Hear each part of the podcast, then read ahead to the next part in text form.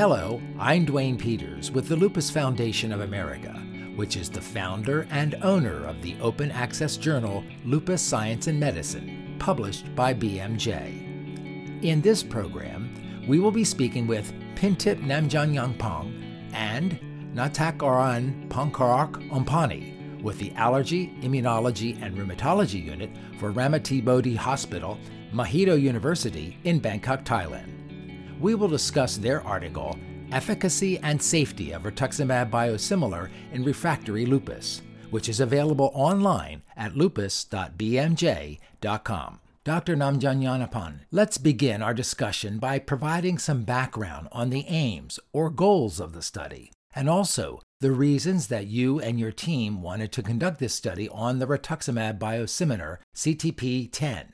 The aim of the study is to describe the characteristics of refractory lupus patients who received rituximab biosimilar. In this study, we use the CTP10 and to explore the short-term efficacy and safety associated with biosimilar use in Thailand. The reason that we conduct this study is that the unmet need in the treatment of SLE. Lupus is the complex disease. They have a lot of variety, not only the clinical manifestation, but also the response of the treatment. No single regimen is fit for all patients. The rituximab is recommended in refractory lupus in both ACR and EULAR guidelines. But in Thailand, we have the universal coverage program for every people since 2002. However, rituximab have been approved indication by Thai FDA only for the non-Hodgkin lymphoma, rheumatoid arthritis, and ANCA-associated vasculitis. And the approved indication for in reimbursement for the universal coverage in Thailand is only for the non-Hodgkin lymphoma. So right now,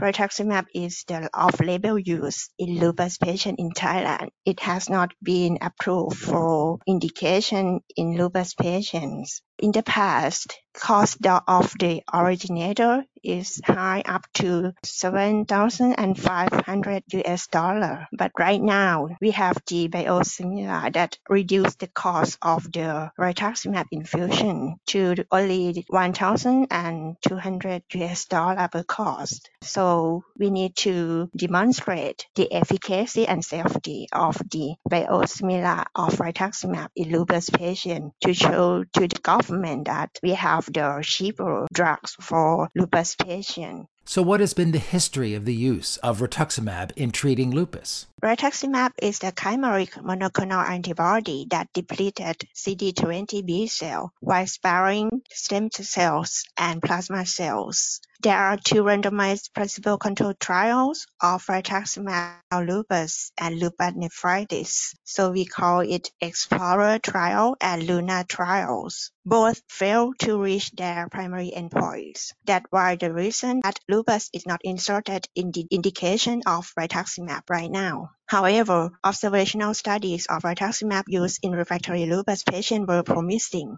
The use of rituximab is supported by both the EULAR and ACR guidelines for the treatment of SLE patients who are refractory to conventional immunosuppressive therapy. Can you provide our listeners some background information about the CTP10 biosimilar agent you are evaluating in this study? A biosimilar is a biologic product that is highly similar to an approved originator product and that have no clinically meaningful differences in safety or effectiveness. The development of biosimilar is an attempt to reduce treatment costs and to improve patient access to biologic agents. A comprehensive examination of the preclinical trial and clinical data has demonstrated the equivalence and similarity of rituximab biosimilar CTP10 to MabThera for pharmacokinetics, efficacy, safety, and immunogenicity.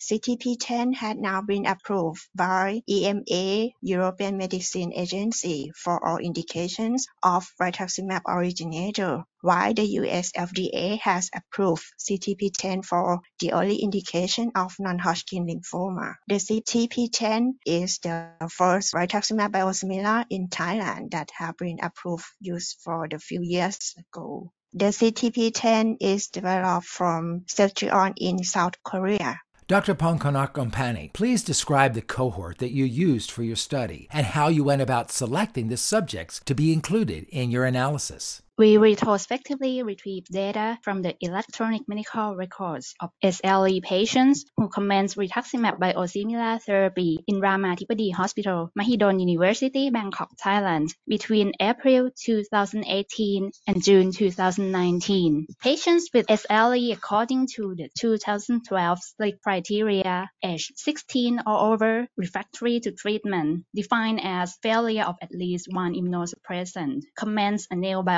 therapy with rituximab biosimilar, CTP10, and follow-up at least six months were included. Patients who previously received any biologic agent within one year or were diagnosed overlapping with other rheumatic diseases except secondary Sjogren syndrome were excluded from the study. Demographic data, laboratory data, disease activity, steroid, and immunosuppressive agents used were retrospectively recorded at baseline and six months after the first infusion of rituximab biosimilar. Next, can you please highlight how the study was structured and the definitions or standards you used to arrive at your conclusions? Overall response was defined as a reduction in the modified SLEDAI-2K score of at least 4. Response by specific organ was defined as at least 50% improvement of that organ, according to the responder index 50 definitions. For a specific organ that was not mentioned in the responder index, such as transverse myelitis, response was defined as a significant improvement more than 50% of initial diseases based on clinical judgment. So, what were the results of your study? What did you learn from the analysis of your data? A total of 32 patients were enrolled in this study. 90% were female and the main, mean age was 37 years. The most common organ involvement was lupus nephritis, 13 patients. The overall response was achieved in 25% of the patients at 6 months. The median modified SLEDAI-2K score reduced from 4 at baseline to 1 at 6 months. Total response according to specific organ was 72%, much higher than the overall response number. In patients with lupus nephritis, proteinuria was significantly decreased from baseline 4 gram per day to 1 gram per day at 6 months. For the safety, immediate infusion reaction was observed in 3 patients, 9%. One patient was flushing, 2 patients experienced skin pruritus, no severe infusion reactions were observed. During six months, infections were noted in six patients and were severe in four patients, 13%. Acute pyelonephritis and cytomegalovirus infection were the two most common infections. Two patients had multiple infections, resulting in one death. The median time of the, the occurrence of infections in all infected patients was 36 days after rituximab biosimilar infusion. Dr. Pongkonarkgompany, are there any findings from your study that you feel are particularly important for our listeners to understand? The overall response in this study was achieved in only 25% of the patients.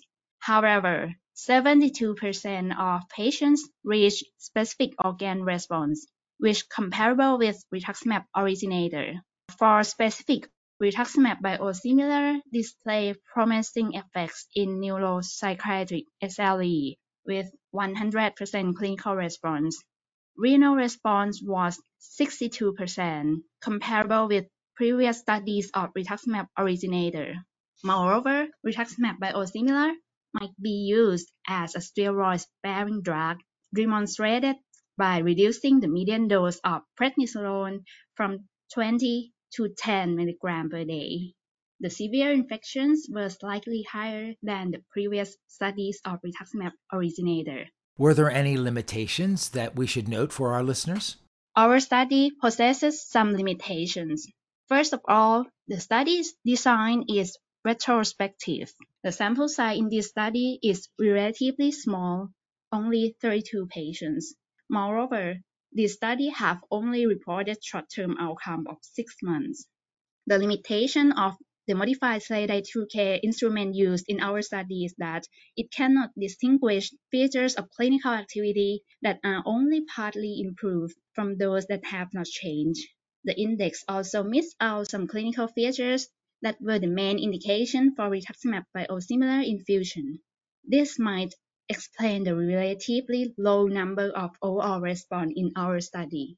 Dr. Namjang Yangpong, what was the primary conclusion about the study's findings that listeners should know? Do your findings have any implications for future research in this area? Our findings demonstrate that rituximab biosimilar achieve significant efficacy and acceptable safety profile in refractory lupus. The results are comparable to rituximab originator studies. We need a prospective cohort study, larger study, and longer follow-up duration for the long-term efficacy and safety of rituximab biosimilar in lupus.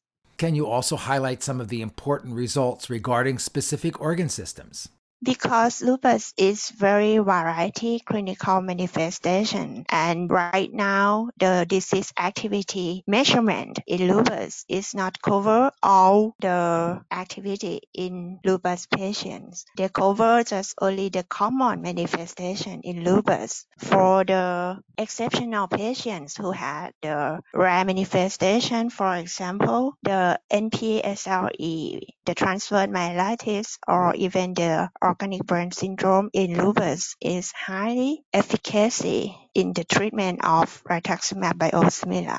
Dr. Pankararak Ompani, your thoughts? I think it's very important and interesting that in neuropsychiatric SLE, rituximab biosimilar really works in our study. It includes the manifestation of seizure, transverse myelitis, peripheral neuropathy, organic brain syndrome, lupus headache and also some uh, rare manifestation such as coagulation factor inhibitor in one patient. It is also worked with rituximab biosimilar. Well, this has been a very interesting discussion, and I want to thank you both for speaking with us about your article efficacy and safety of rituximab biosimilar in refractory lupus that is published in the open access journal Lupus Science and Medicine.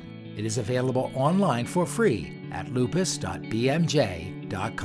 Our guests have been Pintip Namjang Yangpong and Nantak RN Pongkar Ompani with the Allergy, Immunology, and Rheumatology Unit for Ramathibodi Hospital, Mahidol University in Bangkok, Thailand. For Lupus Science and Medicine and BMJ, I'm Dwayne Peters with the Lupus Foundation of America. Thank you for listening.